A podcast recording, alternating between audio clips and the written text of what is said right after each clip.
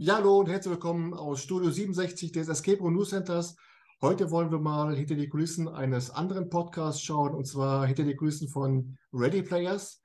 Wir wollen mal gucken, wie kam es dazu, welche Gedanken macht man sich im Vorfeld, denn wer mich kennt, der weiß, ich habe mir bei meinem Podcast gar keine Gedanken gemacht.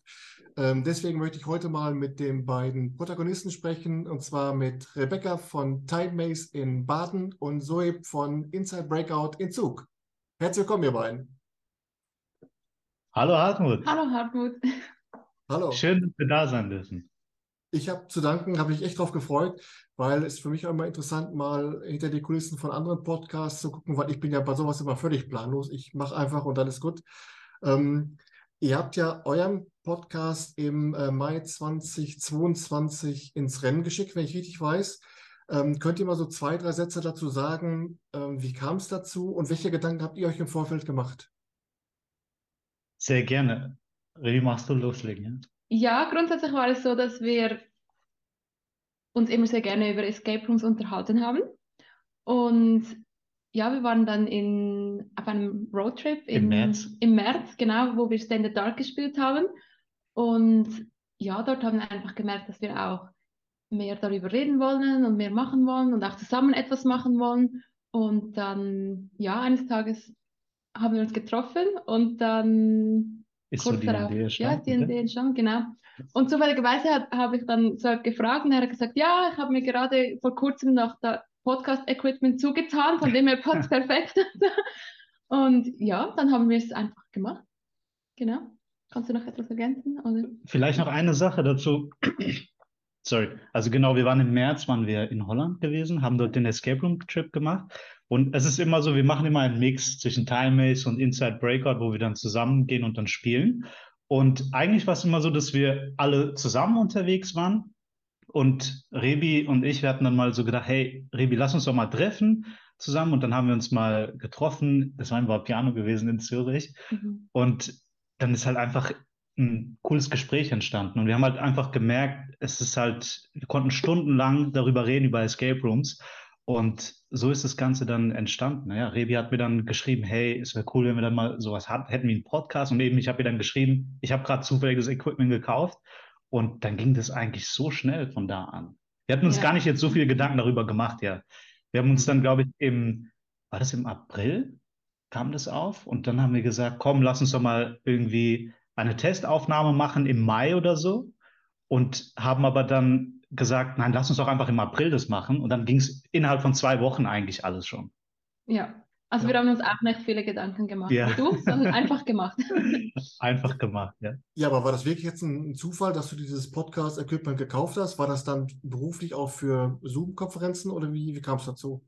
Nein, ich hatte mir den gekauft gehabt, weil ich schon eigentlich die Lust hatte, mal so etwas zu machen.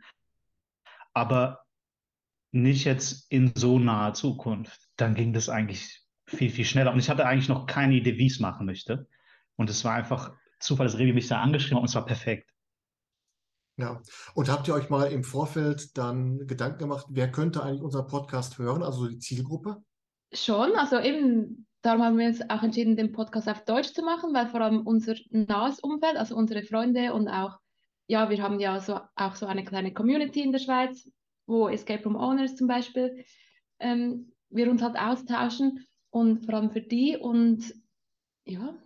Ja. Und auch für uns. Also wir wollten es auch für uns einfach aufzeichnen, weil ja, dass wir es später wieder hören können. Eben, wir hatten, wir haben einfach gemerkt, dass da so viel Inhalt gekommen ist, als wir geredet haben. Und dann haben wir uns irgendwie gedacht, es ist eigentlich auch schade, dass das nicht irgendwie festgehalten wird, weil eventuell sind draußen Leute, die gerne interessiert sind an dem Ganzen. Und ja, in erster Linie haben wir uns gesagt, wir wollen das gerne auch dokumentiert haben, was wir besprechen in dem Bereich.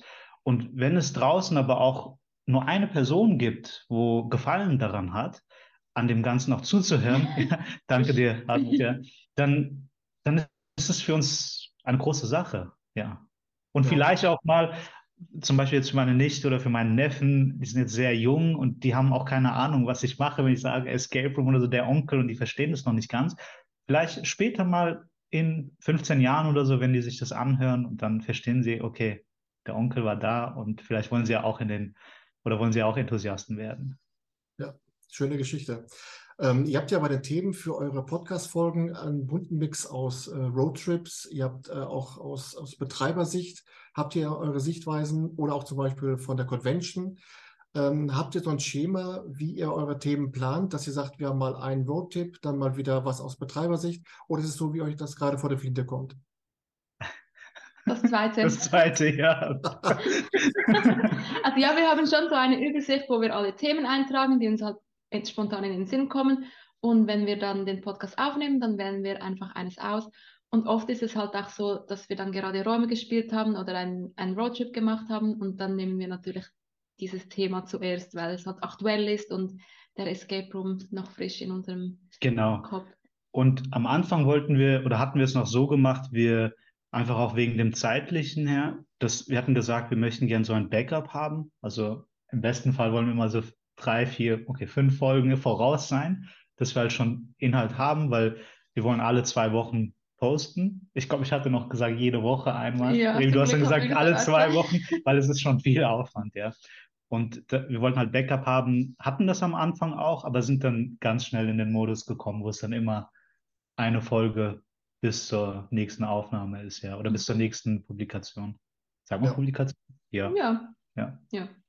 Was auf jeden Fall bei euch äh, auffällt, ist so, so eine ganz angenehme Gesprächssituation. Ihr lasst den anderen ausreden, ihr hört einander zu. Ihr habt auch dann trotz der gemeinsamen Erlebnisse immer mal wieder äh, auch dann so das Interesse am anderen, was er dazu meint. Äh, ich bin ja dann vor der Kamera immer total hibbelig, dies, das, äh, Ananas und so weiter. Ähm, ist das, ist das was, was man dann auch, äh, was man eins zu eins umsetzen kann? Oder habt ihr dann auch in den Folgen unheimlich viel Schnitt, wenn ihr sagt, Mensch, einiges müsst ihr dazu auch wirklich raus?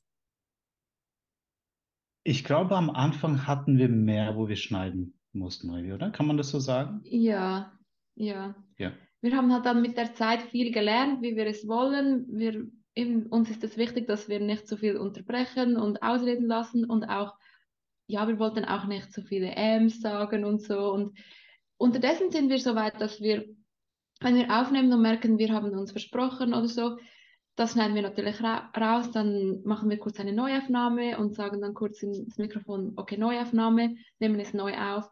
Und unterdessen schneiden wir fast nichts raus. Außer eben die Versprecher und Ja. so lange Pausen und so. Und Ja. ich glaube, unser Ziel war es auch gewesen, dass wir daraus auch lernen möchten. Also wenn wir merken, hey, da können wir besser reden oder das können wir besser machen in Zukunft. Wir haben das auch analysiert, besprochen und haben uns auch Notizen gemacht, hey, da können wir es besser machen. Und ja, Ja, So. beim ersten Mal hören war es so, oh Gott, das ist so schlimm. Und wir so eine ganz lange das und Liste das und das, ja. ja, ja. Aber habt ihr euch dann auch so, so Pi mal Daumen ein gewisses Limit gesetzt, dass ihr sagt, wir wollen schon sehen, dass wir ungefähr eine Stunde hinbekommen? Oder sagt ihr, Clement, es gibt auch Themen, wie jetzt unser Roadtrip, wenn ihr zwölf Räume gespielt habt, da kommen wir mit einer Stunde nicht hin? Oder habt ihr so gesagt, wir machen das so, wie es gerade, äh, wie es gerade kommt? Ja, das Zweitere. Wir haben gesagt, so wie es kommt. Am Anfang sind auch Folgen dabei gewesen, die ziemlich lange geworden sind. Ich glaube auch bis zu zwei Stunden, vielleicht auch Mhm. sogar die ein oder andere, wo über zwei Stunden ging. Und da haben wir dann gemerkt, je länger sie geht, desto länger ist es auch beim Schneiden. Und wir wissen halt auch nicht, wie es für die Nutzer ist, so lange zu hören. Also ich glaube nicht, dass man zwei Stunden am Stück hören kann, einen Podcast. Und dann haben wir auch gesagt, eigentlich ist es auch gut, wenn wir mal kurze Folgen machen. Mhm. Und die können auch eine halbe Stunde gehen. Also wir haben gesagt, es können auch kurze Folgen sein, 20 Minuten, 30 Minuten oder halt eine Stunde. Wir haben jetzt nicht gesagt, es muss genau eine Stunde sein. Wir haben da keine Richtlinie. Es gibt Tage, wo wir schon K.O. sind und dann sagen, okay, heute nicht über eine Aber Stunde. dann geht es trotzdem immer lange, weil Ja. es ist, geht immer länger, als man denkt und dann, ja. Ha- Hast du da ein Limit, Hartmut, oder wie machst du Äh, das? am Anfang habe ich so gelassen, wie es mir gerade kommt. Da war ich ja schon mal bei einer Stunde 15. Ich glaube, bei äh, Oliver Grabus war bis jetzt das, das höchste bei ähm, 1, 1, 1,30, ja 36. War aber trotzdem, äh, äh, da, wir hätten noch zwei Stunden weiter erzählen können. Aber ich habe dann nachher Ja. versucht, die, äh, die Podcast-Folgen so zwischen 40 und 50 Minuten einzupendeln, weil ich auch dann als Feedback bekomme, ähm, dass so die, die langen Folgen, das hört sich keiner an. Jemand hat mal gesagt, ich höre das auf meinem Rudergerät und wenn ich dann die lange Folge höre, habe ich nachher Blutblasen an der Hände vom Rudern. Ja. Ähm, äh, das ist dann auch so ein bisschen, wo man darauf reagiert, wie das Feedback kommt, ähm, dass viele auch sagen, okay, Mensch, wenn das zu lang ist, dann muss ich das entweder dritteln, vierteln. Ähm, und das wird ihr ja wahrscheinlich dann auch als Feedback bekommen. Oder wie ist das mit Feedback allgemein? Bekommt ihr viel Feedback darauf? Ja, also auf, vor allem auf Instagram kommunizieren wir zum Teil mit den Hörern. Also eigentlich und kommunizieren wir auf Instagram. Vor allem ja, auf meistens. Instagram, ja. aber auch ja im Umfeld, weil unsere ja. Freunde und so hören auch ja, den Podcast. Ja, und wir bekommen eigentlich per Kommentare oder Direktnachrichten. Und einmal ist es auch vorgekommen, wo ich im Escape Room war und selber betreut habe. Und dann ist eine Gruppe gekommen und zwar eine Vierergruppe und aus der Gruppe war eine nette Dame gewesen und sie ist direkt auf mich zugekommen und hat gesagt, bist du der Soeb? Und ich so, ja. und dann hat sie gesagt, ich weiß, du kennst mich nicht, aber ich kenne dich sehr gut. Ich habe das Gefühl, wir sind beste Ko äh, Kollegen und ich höre dann euren Podcast und äh, der ist ziemlich cool. Danke dafür. Ist das, war, das war wirklich ein sehr, sehr schönes Feedback gewesen. ja. Also auch an dieser Stelle Dankeschön. Das war echt cool, ja. Also ein besseres Feedback gibt es ja gar nicht, dass man sofort eins zu eins mit den Menschen, mit den Hörern auch äh, real in Kontakt tritt. Äh, ist mir bisher noch nie passiert. Ach, doch einmal, und zwar ganz und zwar ganz kurios, ähm, meine Frau und ich beabsichtigen uns zurzeit so eine Art äh, Markise mit, mit äh, Umrandung zu, zuzulegen an so einem Haus. Und dann kam der, der Vertreter von der Firma und sagte, ich kenne Sie doch irgendwoher. ja? Und dann dachte ich mir, oh Gott, wenn das jetzt, wenn das jetzt aber so losgeht, dann machen wir einen Deckel drauf. Ne? Aber es, er hat mich dann auch dann äh, gefragt, wie macht man das? Und er hat auch gesagt, ich habe schon viele Folgen gehört, das hat, macht unheimlich viel Spaß. Man erfährt viel aus der, aus der Podcast, aus der äh, Escape Room-Szene. Und das war für mich auch ein totales, totales schönes Erlebnis. Ne? Das ist cool. Das ja. ist mega cool, ja. ja. ja. Aber habt ihr dann auch so Abrufzahlen oder diese sogenannten Insights so im Auge, dass ihr wisst, wie viel erreichen wir überhaupt? Ja, schon. Die schon. haben wir. ja, die, die Zahlen kann man anschauen dort beim, beim Host. Host genau, also wir haben Buzzsprout nutzen ja. wir. Ja. Und dort hat es so viele Statistiken und wo sind die HörerInnen und, und auf welchen Geräten hören sie und wann ja. wurde welche Folge wie aufgerufen. Und die schauen wir schon an. Die, die schauen wir an. Wir haben jetzt gestern nochmal reingeschaut. Wir sind bei 1500 Downloads. Wir mhm. wissen jetzt nicht aber, ob es jetzt irgendwie voll gehört ist oder nicht oder ob reingehört ja. ist. Und im Durchschnitt ist pro Folge sind so 60, glaube ich, oder? Wo wir regelmäßig immer sofort 60 Hörer haben. Bei einer Folge haben wir 200, bei der anderen, also es ist so alles mit dabei. Und so am Anfang haben sie so genau 60 und manchmal geht es dann auf so 70, 80 ungefähr. Ja. Das, ja. Ich glaube, je nach Thema vielleicht auch. Ja, okay, die Titel gehört. sind ja schon ja. wichtig. Die Titel, die man wählt, ja. haben wir gemerkt. Weil, ja, wenn es ein catchy Titel ist, dann sind automatisch mehr HörerInnen. Und natürlich auch, wenn wir auf Instagram die, die Räume zeigen, die vorkommen, oder dann wird, automatisch, ja, kommen mehr Leute drauf. Ja. Aber glaubt ihr, dass es auch damit zusammenhängt, an welchem Wochentag und zu welcher Uhrzeit, zu welcher Tageszeit man das ähm, veröffentlicht? Also viele sagen ja zum Beispiel, für ein YouTube-Video ist der und der Tag um die und die Uhrzeit am besten. Glaubt ihr, dass das wirklich dann so ähm, relevant ist und habt ihr da auch schon mit Erfahrung? Da haben wir eigentlich uns gar nicht so viel Gedanken drüber gemacht, weil wir posten es immer am Freitag. Aber wir haben schon gedacht, damit man es am Wochenende hören kann. Am Wochenende, gell? Ich erinnere mich. Oder ja. am Freitag, ja, ja. ja. Ja. Aber am Freitag, wir posten nicht immer zur gleichen Zeit. Nein, nein. Weil wir ja, noch nicht stimmt. immer ja. fertig sind zur gleichen Zeit oder so. Mal ist es irgendwie schon morgens oder mittags oder abends. Ja. Ja. Ich denke jetzt nicht, dass es viel ausmacht, weil die, die Listens kommen dann eh zum Teil erst später. Und so am Freitag, am ersten Tag sind meistens so 20 und dann der Rest kommt dann im Laufe der ja. kommenden Tage erst dazu.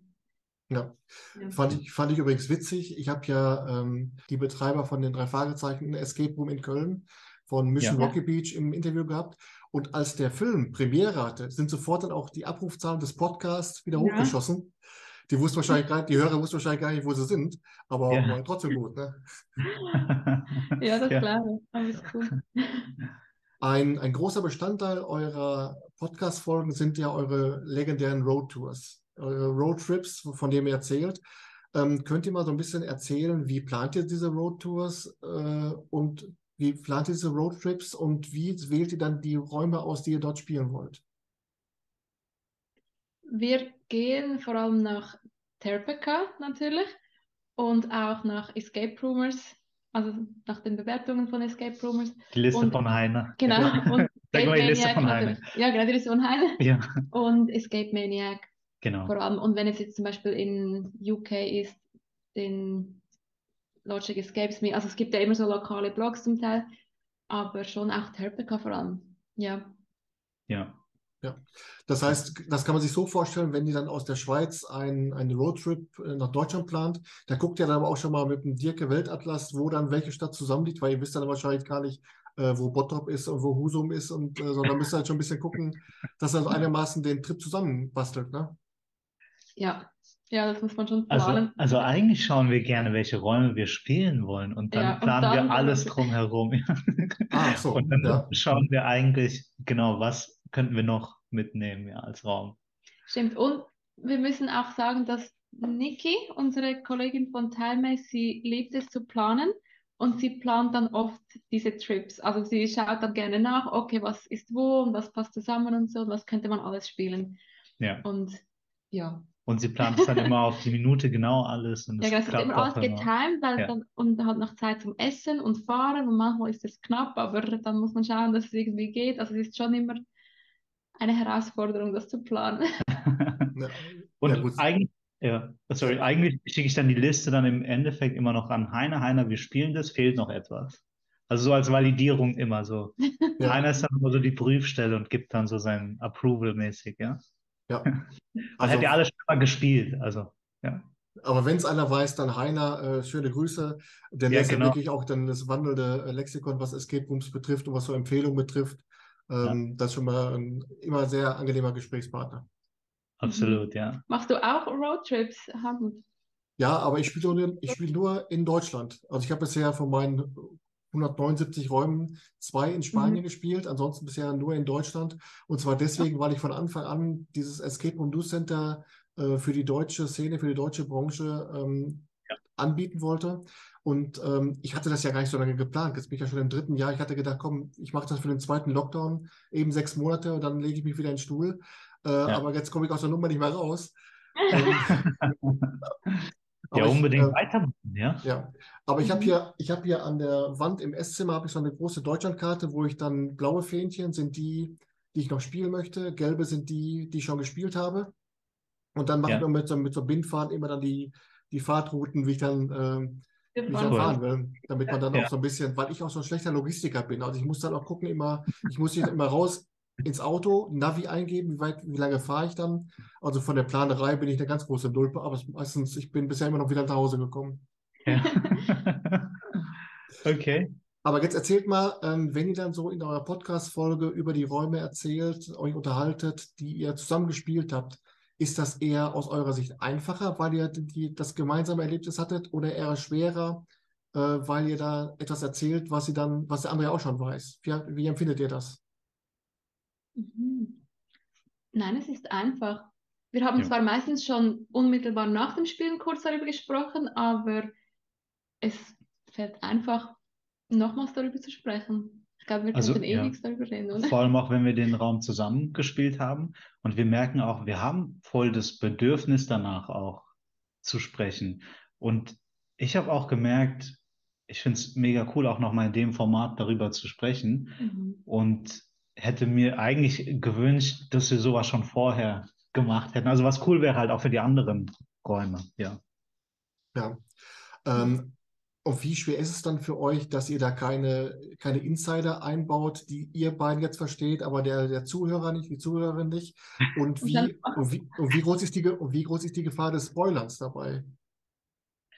Das ist ein schwieriger Punkt mit den Spoilers. Also erstmal zu den Spoilers, da tun wir uns manchmal schwer. Wie viel sagen wir? Manchmal wollen wir mehr sagen, als wir es dann doch tun. Und ja, das ist schwierig. Oder sagen wir dann jetzt, okay, jetzt kommt ein Spoiler, weil das machen wir eigentlich nicht. Wir sagen Ja. dann eigentlich, okay, entweder ist die Folge komplett spoiler-free oder halt es sind Spoiler dabei. Aber in der Regel machen wir eigentlich spoiler-free. Ja. Und was war nochmal die Die erste in, Frage? ob wir Insiders Ach so, ja, genau. Ja. einbauen. Ja. Ja, wahrscheinlich schon. ich glaube, mal wieder Ja, wir reden Insider. auch immer so eben Niki und Juri und andere Ja. Leute denken wahrscheinlich, wer, wer sind diese Personen? Keine Ahnung. Aber ja, wir reden halt immer von unseren Freunden, die auch dabei sind und so. Ja, Aber ja, es ist okay. Also man muss ja nicht jedes kleinste Detail dann verstehen. genau, ja. Und Also ich glaube, wir, versuchen schon ohne, ja, ich glaube, ja. wir bauen jetzt Ja. nicht so viel Insider rein, dass Also man es jetzt nicht verstehen. Genau, nicht absichtlich, aber es kommen schon einige dazu. Ja. Mhm. Ja. ähm, zwei Folgen eures Podcasts haben ja auch dann die Convention im Eloria äh, in Bottrop ähm, behandelt. Wie wichtig ist euch so auch aus Betreibersicht dann auch der, der Austausch einmal in der Schweiz, aber auch über die, die Landesgrenzen hinaus, sich auch, auch in der, in der deutschen Szene auszutauschen? Wie wichtig ist euch das? Magst du? Okay. Also vor allem in der Schweiz ist es uns eigentlich sehr wichtig. Wir haben ja auch einen Verein zusammen mitgegründet, also Escape Together, der Verein, wo mittlerweile an die 80 Escape Room, nee, 80, 30 Escape Room Anbieter sind im deutschsprachigen Raum. Und eigentlich hatten wir uns vor allem vor dem Lockdown, hatten wir uns immer regelmäßig auch getroffen, physisch. Es ist dann halt mit dem Lockdown, also mit der Corona-Phase ist dann runtergegangen. Letztens hatten wir noch ein Treffen gehabt, wo wir so eine Party hatten. Da ist es noch cool zusammenzukommen, man kann sich austauschen. Und ja, und dann war halt die Konferenz in Bottrop gewesen und die war ziemlich cool, die Konferenz. Ich finde es noch wichtig, an so Konferenzen zu gehen, auch für den Austausch, auch sich die Präsentation anzuschauen, zu schauen, hey, wie ist es jetzt gerade im Ausland, wo sind die Escape Rooms im Ausland und welche Probleme haben vielleicht die Anbieter und da kann man halt schon den einen oder anderen Tipp mitnehmen. Ähm, wo würdet ihr eigentlich, fangen wir mal mit dir an, Rebi, ähm, den, den größten Unterschied sehen zwischen der Escape Room-Szene in der Schweiz und in Deutschland? Ja, grundsätzlich ist es, glaube ich, so, dass die Schweiz lange Zeit ein bisschen hinten dran war. Hinten dran, oder? Hinten dran war. Ja. Ja, halt die Qualität der Räume war lange nicht so hoch wie in Deutschland. Ich weiß noch, als ich glaube 2015 oder 16 war ich in Berlin und habe The Room gespielt. Und ich meine, The Room ist ein Top-Raum, klar, aber in der Schweiz gab es nicht mal annähernd etwas Vergleichbares. Und ich glaube, das ist so, so ein bisschen der Hauptunterschied. Und zum Beispiel heutzutage ist es so mit Horror-Experiences. In, in Deutschland fängt das jetzt langsam an oder hat, ist schon Es hat langsam dabei mit- angefangen jetzt, ja. mit Dark Forest und so. In der Schweiz gibt es noch nichts wie Dark Forest Ja. auf dem Level. Und es kommt jetzt aber auch. Aber ich glaube, das ist so der Hauptunterschied. Die, so die, die Qualität war lange nicht so hoch wie in Deutschland. Aber ich glaube, sie Ja. kommt jetzt mittlerweile Kommt auch in der schon. Schweiz, ja. Ja. Hm. Ah, Und was wir halt auch noch, also was wir sehen, wo noch nicht hier sich in der Schweiz etabliert hat, also noch gar nicht, ist der Einsatz von Schauspielern. Mhm. ja. Es ist eine Frage der Zeit, aber es ist auch eine Frage von Kosten. Ich glaube, es ist halt, man muss halt schauen, wie man es geschickt einsetzt. Ja. Ja. Ich, ich glaube auch bei Schauspielern, ich weiß, ich weiß nicht, wie es derzeit in der Schweiz ist, aber hier ist unheimlich schwierig, gerade in dem Sektor, in jedem Sektor, äh, Mitarbeiter, Mitarbeiterinnen zu finden. Äh, und ich stelle mir als Laie das so vor, dass man es eh schon schwer hat, die, die Spielleiter und Spielleiterinnen auf einem Level zu haben, dass der Kunde, egal bei welchem Spielleiter äh, er zu Gast ist, er immer das gleiche Erlebnis bekommt. Aber wenn du dann auch noch Schauspieler hast, die dann ja auch nochmal eine Schippe drauflegen müssen, ich glaube, das ist gar nicht mal einfach, da so ein Casting durchzuführen und dann auch die Schauspieler, Schauspielerinnen wirklich auf einem Level, auf einem Niveau äh, auch einzusetzen. Das ist auch nochmal eine schwierige Kiste, glaube ich. ja, Ja, auf jeden Fall. Das würde ich auch als Problem sehen. Vor allem gibt es wenige SchauspielerInnen, würde ich sagen, die auch noch einen Job als Game Master suchen. mhm.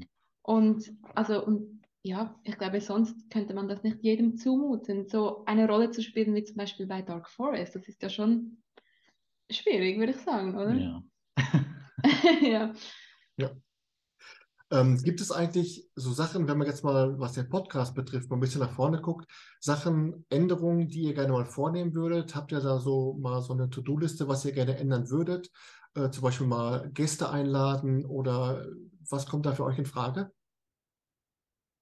Das haben wir bis jetzt eigentlich noch nicht geplant oder vorgehabt, aber es könnte eigentlich schon mal passieren, ja? Das könnte passieren. Wir haben, wir haben wie keinen Plan für was auf uns zukommt. Wir schauen, was, auf was wir Lust haben zu machen und Gäste einzuladen wäre sicher auch eine coole Option. Aber auch sonst können wir uns verschiedene Formate vorstellen, wie wir es in Zukunft angehen wollen und dann flexibel bleiben Ja, im Gestalten der Folgen. ja. Ja. So, wo ich euch beide jetzt schon mal da habe, möchte ich ganz gerne auch dann über eure Räume sprechen, über eure Angebotspalette. Fangen wir mal bei dir an. So, ihr, also du bist ja Betreiber von Inside Breakout in Zug.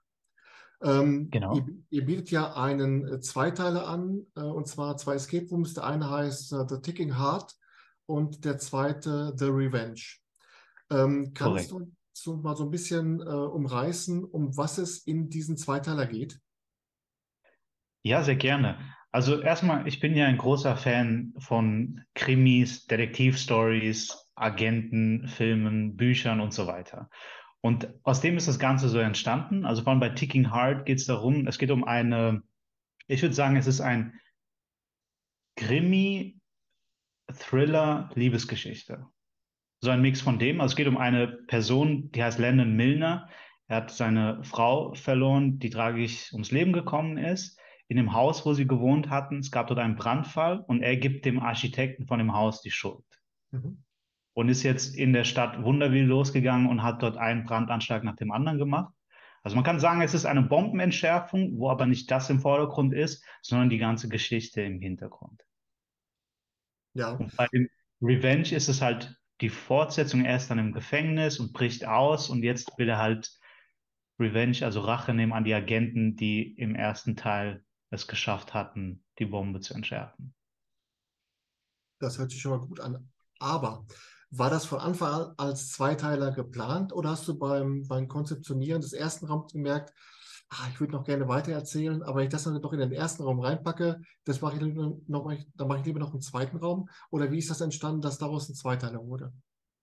Es stand nicht von Anfang an fest, dass ich einen Zweiteiler mache. Das ist dann im Laufe entstanden, wo ich dann das Gefühl hatte, es würde sich halt noch was Schönes ergeben in dieser Welt, die dort besteht, also mit der Welt Wunderwil und mit den Charakteren, wo ich schon habe.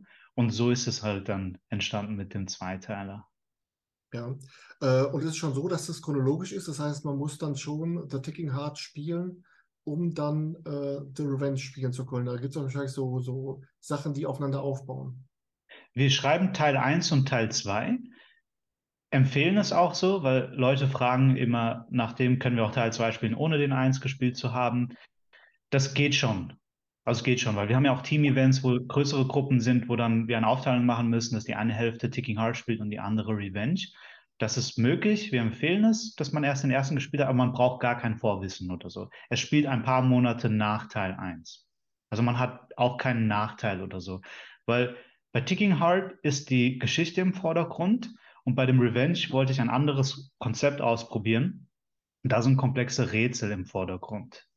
Man ist auch am Anfang dort aufgeteilt bei Revenge, hat eine harte Trennung, wo auch ziemlich lange geht. Und mit harter Trennung meine ich, man kann halt nicht die Positionen wechseln, sondern da geht es halt wirklich um Kommunikation, man muss viel miteinander kommunizieren, Mhm. kann halt kein Rätsel lösen ohne die Hilfe der anderen Seite. Es ist so nach dem Prinzip Keep talking, nobody explodes. Ich weiß nicht, ob du das kennst. Das ist so, eine Person hat die Anleitung und die andere Person sitzt halt am PC vor einer Bombe, muss sie entschärfen und man muss halt die ganze Zeit miteinander reden. Und so ist das Konzept halt bei Revenge, weil man halt angekettet ist an einem Tisch und dann, ja. Ja, cooles, cooles Ding, gerade so, wenn man dann äh, separiert ist und dann miteinander kommunizieren muss. Die einen finden was, was aber die andere Truppe dann äh, gebrauchen kann. Das ist für die, für die Teamkommunikation und auch so als Gruppe zusammenzuwachsen ideal. Manchmal denke ich, das wäre auch so für Gruppen, die zum ersten Mal zusammenspielen, auch das Beste, um eben dort dieses Gruppenerlebnis am intensivsten zu erleben. Ja, es kann aber auch, Hanno, es kann aber auch in Anführungszeichen etwas schief gehen. Weil wenn die Aufteilung so ist von der Gruppe, dass die eine Gruppe oder wenn es jetzt eine Person ist auf einer Seite, das überhaupt nicht versteht, dann kann es halt auch einen etwas negativen Einfluss haben. Also was nicht oft vorkommt. Es kann passieren, aber deswegen würde ich halt in Zukunft davon absehen, harte Trennungen zu machen. Also ich liebe es. Ich liebe diese Rätsel, wo man zusammen das lösen muss und man kann es gar nicht alleine lösen. Aber ich habe gemerkt, es ist dann besser, wenn man dann die Position trotzdem tauschen kann. Also man kann es nicht alleine lösen, kann aber noch hin und her gehen und sagen, hey, weil wenn das dann eine Person verstanden hat, das reicht dann meistens schon, so dass sie es den anderen erklären kann. Und es hilft, wenn man es dann schon gesehen hat. Ja. Äh, gibst du denn in den Fällen, dem Extremfall, wenn eine Gruppe jetzt komplett wie Ochs vom Berge steht und gar nicht weiterkommt, gibst du dann deinen, äh, deinen Spielleiter, Spielleiterinnen noch so einen Plan B auf den Weg, wie sie dann eingreifen können? Ja, wir können Hints geben auf jeden Fall. Und wir können bei dem Teil, können wir auch Sachen triggern. Also das haben wir vor allem im Nachgang haben wir es eingebaut, weil bei uns ist alles in den Räumen eingebaut. Bei Ticking Heart, es funktioniert super. Bei Revenge war es auch so, dass alles eingebaut ist. Wir haben halt einfach gemerkt, vor allem dort, dass am Tisch kann es passieren, wenn die Leute das nicht richtig hinbekommen. Es wäre hilfreich, wenn wir es triggern können. Und dann merken sie es auch nicht und das ist super. Also ich empfehle auch, wenn man halt Elektronik hat, vor allem, dass man das von, von außen steuern können sollte. Und das können Sie, das ist ein Plan, wo auf jeden Fall funktioniert. Und der andere Plan ist im allerschlimmsten Fall, Worst Case, dass man halt reingeht und das mit ihnen kurz zusammenlöst. Ja. Ähm, Rebecca, ihr habt bei Time Maze im Baden einen Raum, der heißt Die verbotene Stadt 1901. Alle Zuhörer aus Dortmund werden sich denken, Gelsenkirchen, nein, ist natürlich nicht die verbotene Stadt. Ähm, aber. Echt? Warum? Warum? Warum? Das war, das war jetzt mein Insider. Das ist so eine, so eine äh, Städterivalität, die auf Fußball basiert zwischen Dortmund und Gelsenkirchen. Und ja. der eine darf dann nicht über den anderen reden, deswegen ist das die verbotene Stadt. Okay. Oh, wirklich? Das ist Schalke, oder? Also Gelsenkirchen. Ja, Schalke, genau. Du bist Dortmund. Ich bin Stuttgart-Fan. Ach, Stuttgart, okay. ja. ja. Ähm, zurück zum Thema. Ähm, dieser Raum hat ja bei den Tepeka Awards äh, die zweite Runde erreicht und damit auch äh, dann, ich glaube, 289. Platz gemacht, also sehr, sehr gut platziert. Ähm, kannst du mal aus deiner Sicht erklären, was so den besonderen Reiz dieses Abenteuers ausmacht? Ja, also grundsätzlich ist es bei allen unseren Räumen so, also das finde ich halt besonders cool daran, ist, dass sie alle etwas mit der Geschichte und Kultur der Stadt Baden zu tun haben, wo das Spiel sich befindet, in Baden. Und also es klingt jetzt ein bisschen langweilig, es ist nicht langweilig, es spielt einfach in einem Setting, das halt in, das es in echt gab. Die verbotene Stadt war das BBC-Areal, die heutige ABB. Und die, das hieß die verbotene Stadt, weil nur die Mitarbeiter dort rein durften. Und das ist einerseits cool. Und noch dazu haben wir bei Die verbotene Stadt aus einem extrem kleinen Raum, beziehungsweise es waren am Anfang zwei Zimmer, die insgesamt eine Fläche haben von 27 Quadratmetern, haben wir diesen Raum reingebaut und er hat etwa sechs oder sieben Räume, also wo man sozusagen in ein neues Setting kommt. Und man kann sich das gar nicht vorstellen. Kann, ich kann es mir immer noch nicht vorstellen, und wo ich ihn denkt, gespielt habe. Man ja. kann das einfach wirklich. Ich habe noch gesagt, ich schau bitte nach, stimmt das? Ja, ich habe jetzt nicht nachgeschaut. Jeder, aber jeder hat es mir gesagt, auch ja, Juni und so, jeder hat es gesagt. Und ich kann es immer noch nicht glauben, ja. dass es so groß ist. Also, ja, wir haben auch die Räume halt klein. speziell aufgeteilt. Wir sind auf, in die Höhe anstatt auf die Fläche gegangen. Und auch gibt es halt, dass der Raum noch umgebaut wird und so. Und ja, wir hatten halt nur diese kleine Fläche zur Verfügung und wollten unbedingt ein cooles Spiel bauen. Und dann haben wir das, ja, so irgendwie hingebracht, obwohl die Fläche so klein ist. Ja. ja. Und manche eine sagt ja, ah ja gut, 289, aber ich finde 289, man darf nicht vergessen, das ist weltweit. Äh, das ist für mich eine unfassbar tolle Platzierung. Äh, also davon schon mal Hut ab. Jetzt musst du mir mal bei einer Sache aus Pferd helfen. Ähm, laut Homepage ist ja die Erfolgsrate bei 46 Prozent. Mhm. Punkt 1. Punkt 2 ist aber, der Rekord liegt bei 29 Minuten 26. Kannst ja. du mir mal erklären, wie das, wie das hinkommt? ja, also als erstes, wir haben jetzt das nicht mehr auf der Homepage. Wir haben gerade unsere neue Homepage aufgeschaltet, weil wir auch noch ein neues Spiel jetzt gerade eröffnen. Und wir wollen in Zukunft auch nicht mehr so stark den Fokus auf die Erfolgsquoten und so legen, weil grundsätzlich kann bei uns jeder fertig spielen. Die 46 Prozent beziehen sich darauf, ob es jemand in den 60 Minuten schafft. Und jetzt ist es so, dass ein Team Squared. Squared Team Squared aus UK. Mhm. Zu uns gekommen sind und den Rekord geschafft haben mit 29 Minuten. Aber normalerweise haben natürlich die meisten Gruppen um die 60 Minuten, um den Raum zu schaffen. Oder eben ein bisschen länger. Darum ja. erscheint die Erfolgsquote vielleicht ein bisschen tief bei 46 Prozent. Aber eben das ist eigentlich egal, weil bei uns können alle fertig spielen. Ja. So, bei euch auf der Homepage äh, gibt es einen Satz, der heißt, bei uns bist du, Style, bei uns bist du Teil der Story. Ähm, kannst du mal erklären, wie das so ist von dem Betreten der, der Gruppe in deine Location bis hin zum Ende des Spiels? Äh, geht das schon los mit der, mit der Begrüßung? Sind die Spielleiter da schon in einer Rolle? Oder wie äußert sich das, dass die Spieler und Spielerinnen da eben Teil der Story sind? Ich bin ja Riesenfan von Stories. Ich mag tiefgehende Stories, auch wo Character Progress ist, also wo Charaktere auch dabei sind. Und ich mag halt nicht, wenn eigentlich Rätsel jetzt einfach nur standalone sind, also für sich genommen, sondern ich mag, wenn es halt dort auch ein Build-up gibt. Und bei Ticking Heart ist es ziemlich gut gelungen, also dass die Spieler Teil von dieser Welt sind. Wir machen aber den, die Story ist halt aber wirklich bei uns erst in dem Moment, wo die Tür aufgeht und die Spieler drinnen sind. Also wir haben erst dann den Punkt der Immersion. Vorher haben wir einen Immersionsbruch und später auch. Das würde ich jetzt in Zukunft auch anders gestalten. Das war damals von der Zeit, wo wir halt angefangen hatten, haben wir uns dafür entschieden, für dieses Konzept. Und ja. Es gibt ja bei dir, Solb, ein Spiel, ein, ein Escape Room-Spiel für zu Hause. Das heißt der Fall Onkel Herbert. Ähm, genau. Erstmal der Name schon wieder sensationell. Ähm, das, das, wird aber ein, ein Kind des Lockdowns gewesen sein, das sich jetzt aber auch über die Lockdowns hinaus gehalten hat und jetzt auch ein fester Bestandteil deiner Angebotsplatte ist. Ne? Genau, ja. Also er ist während des Lockdowns entstanden, also während des ersten Lockdowns im März 2020, wo wir schließen mussten.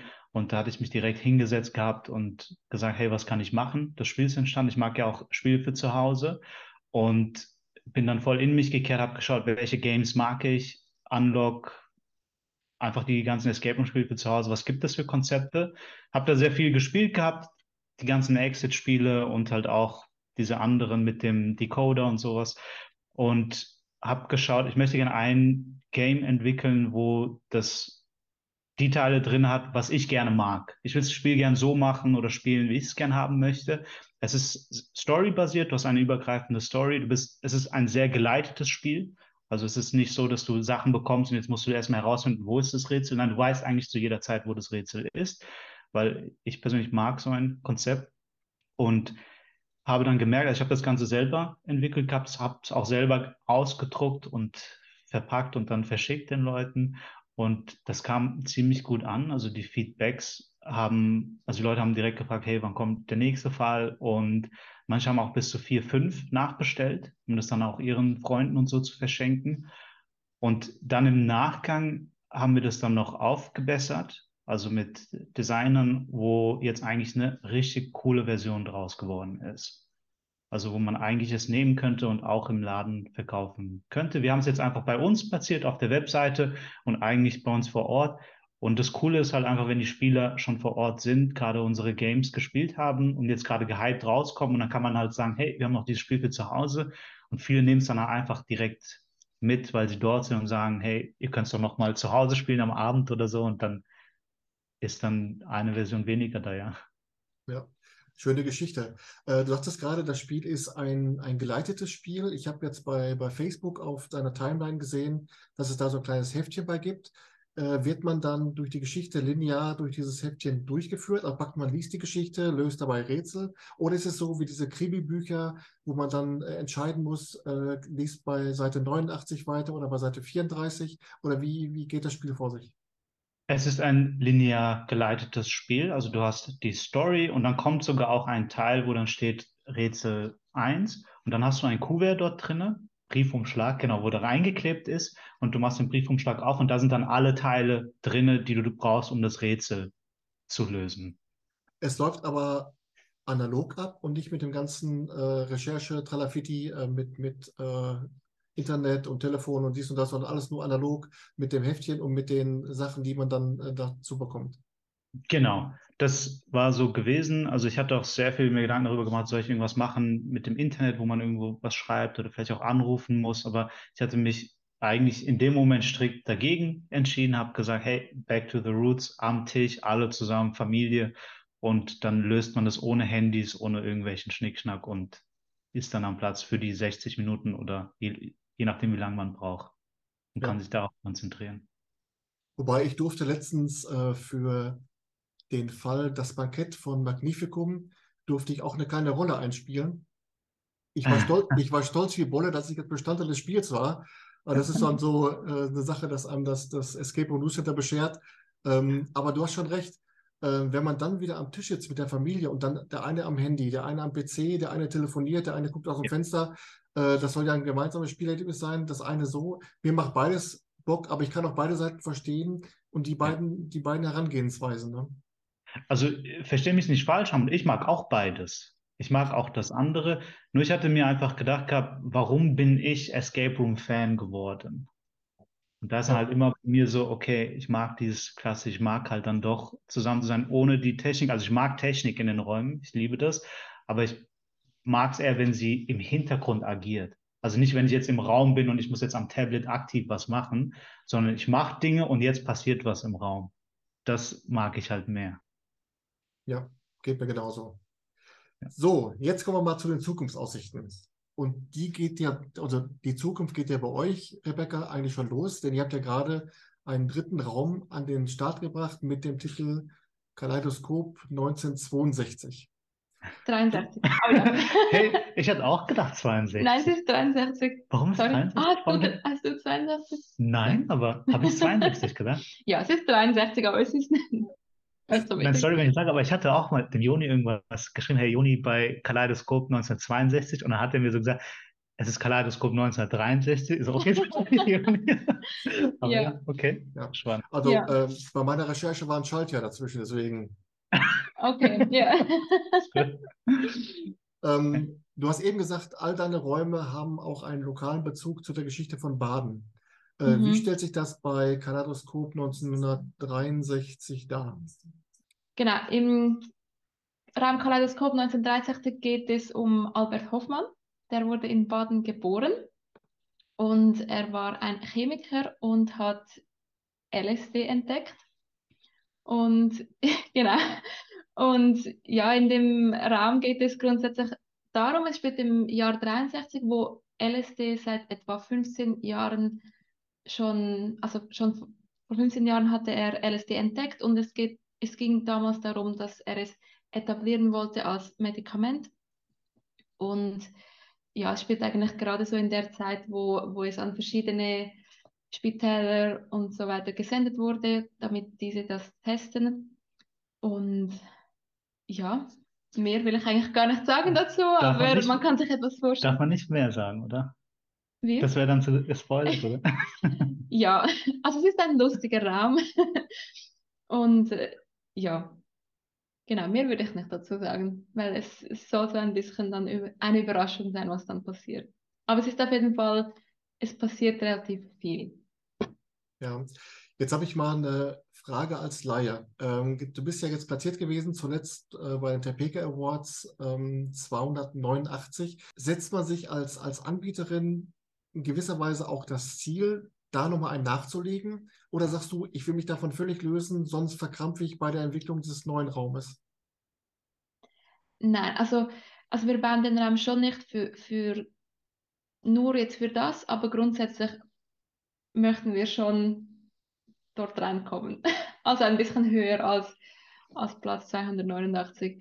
Und ja, halt auch mit der Menge an Arbeit und Geld, wo wir jetzt in den Raum gesteckt haben, hoffen wir schon, dass es, ja, dass wir dort ein bisschen höher reinkommen. Aber es ist natürlich nicht das Ziel. Das Ziel ist es, dass wir ein cooles Spiel bauen können und anbieten. Ja. So, wenn ich das richtig in Erinnerung habe, ist ja dein Raum The Ticking Heart ähm, in der ersten Runde bei den Tepeka Awards auch mit dabei gewesen. Und du sagtest gerade schon, ihr seid jetzt auch gerade dabei, einen dritten Raum äh, an den Start zu bringen. Ähm, wie siehst du das dann, was ich gerade Rebecca gefragt habe? Ist das so ein, ein Ziel? Muss man sich davon komplett lösen? Es ist eigentlich eine sehr gute Frage, finde ich. Das ist auch eine etwas schwierige Frage vielleicht zum Beantworten, aber im Endeffekt haben wir, wir sind ja Enthusiasten. Wir sind erst Escape Room Enthusiasten, wir spielen sehr gerne und jetzt zum Beispiel mit Ticking Hard Revenge, das Ganze ist ja vor fünf Jahren entstanden und auch mit dem Ganzen, wie wir es aufgebaut haben, wir wollen das selber machen und ich hatte noch gar nicht so viel vorher gespielt gehabt, wollte das Bestmögliche rausholen. Ich habe auch kleinere Räumlichkeiten bei mir vor Ort. Ich glaube, das ist ziemlich gut mit dem gelungen, also mit den Räumlichkeiten, auch mit der Größe her. Und natürlich ist unser Ziel, dass wir bestmögliche Experiences bauen und schielen dann mit einem Auge auch drauf auf die Terpica-Listen und so. Ich glaube, da möchten wir auch mit reinkommen. Ja, Also ja, auf jeden Fall. wir Ja. legen ja schon viel Wert auch auf die Terpica-Liste und da wäre es schon cool. Ich weiß halt auch Ähm, jetzt zum Beispiel mit Ticking Heart und Revenge, also ich liebe die Spiele. Ich habe das, ich glaube, ich habe das Maximum rausgeholt aus dem Ganzen, auch mit dem Know-how, wo ich hatte. Und jetzt auch mit dem dritten Spiel, wo ich angehe. Ich habe halt noch den Platz bei mir in den Räumlichkeiten, wo ich bin. Ich weiß, ich bin sehr begrenzt noch mit dem, was ich habe. Aber für mich ist das Ganze auch noch ein Lernprozess. Also die Räume sind für mich auch so Prototypen. Ich muss jetzt erstmal reinkommen. Ich muss erstmal verstehen, hey, was sind jetzt die Stärken, was sind die Schwächen von beiden Räumen? Und das war halt für mich eine sehr gute Experience, wo ich jetzt halt auch nehmen kann. Und habe jetzt auch in der Zwischenzeit viel im Ausland gespielt und möchte dann halt schauen in Zukunft, dass ich halt so das Bestmögliche nehme und dann halt auch kreieren kann. Kannst du mal so ein, zwei Punkte schon ein bisschen vielleicht verraten, um was es geht? Denn letztendlich, der Zweiteiler ist jetzt ja zu Ende erzählt. Das heißt, jetzt geht es wieder um was ganz Neues, oder? Genau, es geht um was ganz Neues jetzt. Und es wird, also ich möchte nicht zu viel verraten, aber es wird darum gehen, storymäßig, um einen Spielehersteller, um einen der größten Spielehersteller der Welt, wo gestorben ist. Und er hatte halt keine Nachkommen für seine Firma, wo er übernehmen kann. Hat also den Vertrag dafür, also wer die Firma übernehmen soll, hat den Vertrag sehr gut versteckt und möchte eigentlich auch nur, dass Enthusiasten das finden können, damit Enthusiasten, also Spielenthusiasten, den Vertrag finden können, sonst niemand anderes, weil es sind viele andere auch hinter dem Ganzen her, vor allem die, die damit Geld machen wollen. Aber er hat das so gut versteckt und verpackt mit Rätseln, mit Spielen in dem Ganzen, dass man das nur so finden kann, wenn man selber Enthusiast ist, wie er auch. Und es soll wie so ein kleines Geschenk sein an die Industrie, weil ich ja selber auch Enthusiast bin, wo ich halt sage, hey, es soll eigentlich immer das Spiel im Vordergrund sein und alles andere kommt danach. Aber der, der Spieler, die Spielerin befindet sich dann schon in einer, in einer Spielewelt, in einer immersiven Welt, wo er Easter Eggs findet mit Spielen, die man auch von anderen Ecken kennt, oder ohne jetzt Ja. äh, zu viel verraten Ja. zu wollen? Das wird nichts sein. Also ich werde hier und da werde ich Sachen einbauen natürlich, aber ich habe mich dafür entschieden, eine fiktive Welt zu erstellen, also eine Welt, die komplett neu gestaltet ist, also die nicht existiert. Mhm. Und mal schauen, inwiefern ich Sachen reinbringe von bestehenden Welten oder Games. Aber eigentlich hatte ich bisher vorgehabt, das neu zu kreieren, also in dem Sinne. Ja. Und diese Aspekte, die du eben schon genannt hast, die du dann beim nächsten Raum anders machen würdest, also diesen, diesen Bruch weglassen vor dem Spiel und nach dem Spiel, das würdest du dann bei diesem Abenteuer äh, dann neu konzeptionieren? Fix, ja. Also da wird es für mich auch eine, von, vom, das ganze Konzept wird auch schon anfangen halt vorher. Also die Pre-Phase, also das ganze Pre-Game, dann Game selber und auch nach dem Game halt. Und da möchte ich halt auch schon sehr viel Wert darauf legen, dass halt im Vorfeld schon das Ganze beginnt. Also nicht erst, wenn man reingeht ins Spiel, sondern im Vorfeld fängt das alles schon an. Ja, das hört Und sich, ich glaube, glaub, das Coole ist ja auch, man sammelt ja auch Erfahrung, wenn man im Ausland und zu spielen geht und sehen kann halt, wie weit sind da so die Räume oder die Industrie, wie weit ist die Industrie dort? Und das hilft halt einem auch, finde ich. ja. So, und jetzt kommen wir zur letzten Frage des Interviews und das ist die ominöse Frage nach einem Geheimtipp. bei euch ja besonders spannend. Es handelt sich dabei bei dem Geheimtipp um einen Raum, einen Escape Room in Deutschland, der euch beim Spielen besonders überrascht hat, wo ihr sagt, dem würden wir gerne mehr Aufmerksamkeit äh, verleihen. Fangen wir mal dir an, Rebecca. Was würdest du sagen, was wäre ein Raum? Ihr werdet ja auch dann nicht nur Bäckerräume gespielt haben, sondern richtig abgerissen haben. Was wäre ein Raum in Deutschland, wo du sagst, das ist für mich ein Geheimtipp? Das ist für mich Time Doctors von Adventure Team. Der Ja, ist wo? In In Hamburg, oder? Hamburg. Ich glaube in Hamburg, ja. Ja. Mhm. Also denke ich, nein, noch nicht.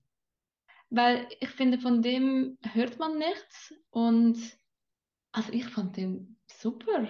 Der war super. Wir hatten auch einen coolen Flow in dem War Game. ein cooler Flow und das Setting ist top. Also meiner Meinung nach ein, ein Törpelkaraum eigentlich. Also nicht Top 50 oder so, aber wurde auch, also ich habe den immer nominiert, aber so wie ich weiß, hat er es nie geschafft in die Finalisten, ja, zu den Finalisten. Ja. Ja. Das ist auf jeden Fall schon mal ein sehr guter Geheimtipp. Zurück, wie sieht es bei dir aus? Bei mir wäre es Mord auf dem Dachboden in Gelnhausen, also in der Nähe von Frankfurt. Mhm. Teil 1. Sie haben ja Teil 1 und Teil 2.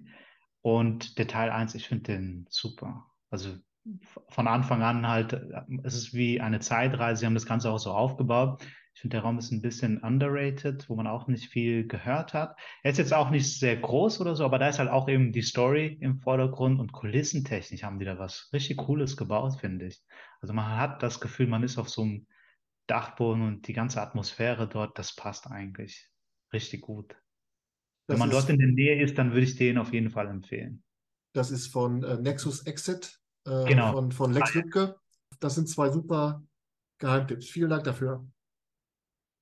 Danke. Hast Cool. du auch einen Geheimtipp für uns?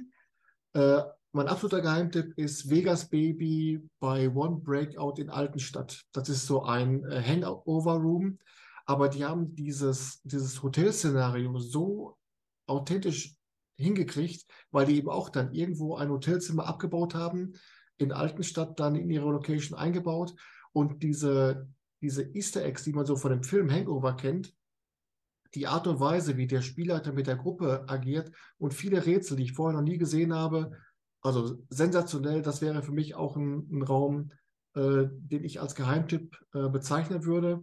Und Aber was, mega cool Story, wenn ich dich unterbreche, das ist doch von Höfli. ja, genau. Ja, Gell? Da muss ich unbedingt hin, da müssen wir unbedingt Ah, hingehen, ja. okay, ja. Da müssen wir unbedingt hingehen, ja. ja, Cool. genau. Ja. Danke für den Tipp, ja. Geil. Höfli, Höfli war ja auch schon öfter mal bei mir im Stammtisch zu Gast und Ja. äh, also das macht immer Laune, mit ihm zu sprechen. Und äh, One Breakout in Altenstadt, Vegas Baby, also ist, das ist wirklich ein Raum, wo ich Mega sage, das Ja. ist ein Geheimtipp, ja. Da könnt ihr auf jeden Fall, macht ihr nichts verkehrt mit. Cool, Okay. danke. Cool. Danke dir. Äh, apropos Danke, ich habe zu danken, dass ihr beiden euch die Zeit genommen habt fürs Interview. Das war wirklich kurzweilig, sehr interessant und hat echt Spaß gemacht. Vielen Dank dafür. Danke, es hat uns auch Spaß gemacht. Danke dir, Hartmut. Vielen Dank, dass wir da sein durften. Ja, hat uns Spaß gemacht, ja. Ähm, ihr könnt vielleicht noch mal kurz sagen, wo man überall euren Podcast findet. Wir promoten uns meistens halt immer auf Spotify, Google und Apple Podcast. Das sind so die drei meisten, wo gehört wird eigentlich. Und ich glaube, wenn es dann auch da veröffentlicht wird, kann man es auch zum Beispiel über Apps wie zum Beispiel Podcast Addict, also wer sich da aus diesen Portalen nicht anmelden möchte, kann ich auch dann über diese App Podcast Addict oder andere äh, Podcast-Apps dann auch dann sowohl euren Podcast als auch meinen Podcast anhören. Und ähm, ich kann es euch nur empfehlen, also nicht euch beiden, klar, aber die jetzt zuhören, äh, hört es euch an. Ready Players, es macht Laune. Dankeschön, Danke Hartmut. Vielen Dank. Jetzt muss ich noch mal eins fragen, äh, das ist die allerletzte Frage. Ich dachte jetzt als, als Landei, wenn ich in die Schweiz komme, es gibt ja den deutschen Teil, den deutschsprachigen Teil und den französischsprachigen Teil. Ich könnte jetzt auch, auch in der Schweiz spielen, äh, ohne weiteres, wenn ich mich halt in dem deutschsprachigen Teil aufhalte. Jetzt habe ich gesehen bei dir, Rebecca, der neue Raum wird erstmal nur in S- Schweizerdeutsch angeboten. Ja, das ist so, ja. Nein, aber das geht auch so, oder? Nein, Das also geht das schon. Problem ist halt, dass die Sprache ist Schweizerdeutsch und es gibt halt viele Audioelemente und die sind momentan auf Schweizerdeutsch und wir sind noch dran, die auf, auf Deutsch und auf Englisch bereit zu machen und dann wird es schon spielbar sein auf, auf Deutsch und Englisch, aber ja, also wenn jetzt jemand kein Schweizerdeutsch versteht, so, dann wird es schwierig im Moment, ja. Siehst du, Hartmut, ich habe ihn ja schon gespielt und ich kann mich daran gar nicht erinnern, dass er jetzt nur Schweizerdeutsch war. Ja, aber für, für dich klingt das wahrscheinlich gleich Sehr unterdessen, gleich, oder? ja, Aber, ja. aber ja, doch, es kommt schon vor. Aber dann, Ja. Hartmut, würde ich warten, bis das auf Deutsch ist, damit er einen Trip planen kann, weil das ist ein absoluter Must-Play-Raum. Ihr wisst aber schon, wie weit äh, sowohl Baden als auch Zug von Lippstadt entfernt ist. Das ist praktisch, das ist auf meiner, ist auf meiner Karte nicht drauf. Okay. Ich wünsche euch und euren Teams alles Gute, weiterhin viel Erfolg. Bleibt so, wie ihr seid mit eurem Podcast. Äh, weiterhin viel Erfolg, viele Zuhörer und vielen Dank für das Interview. Danke Dankeschön, dir. Tschüss. Merci. Ciao. Ciao.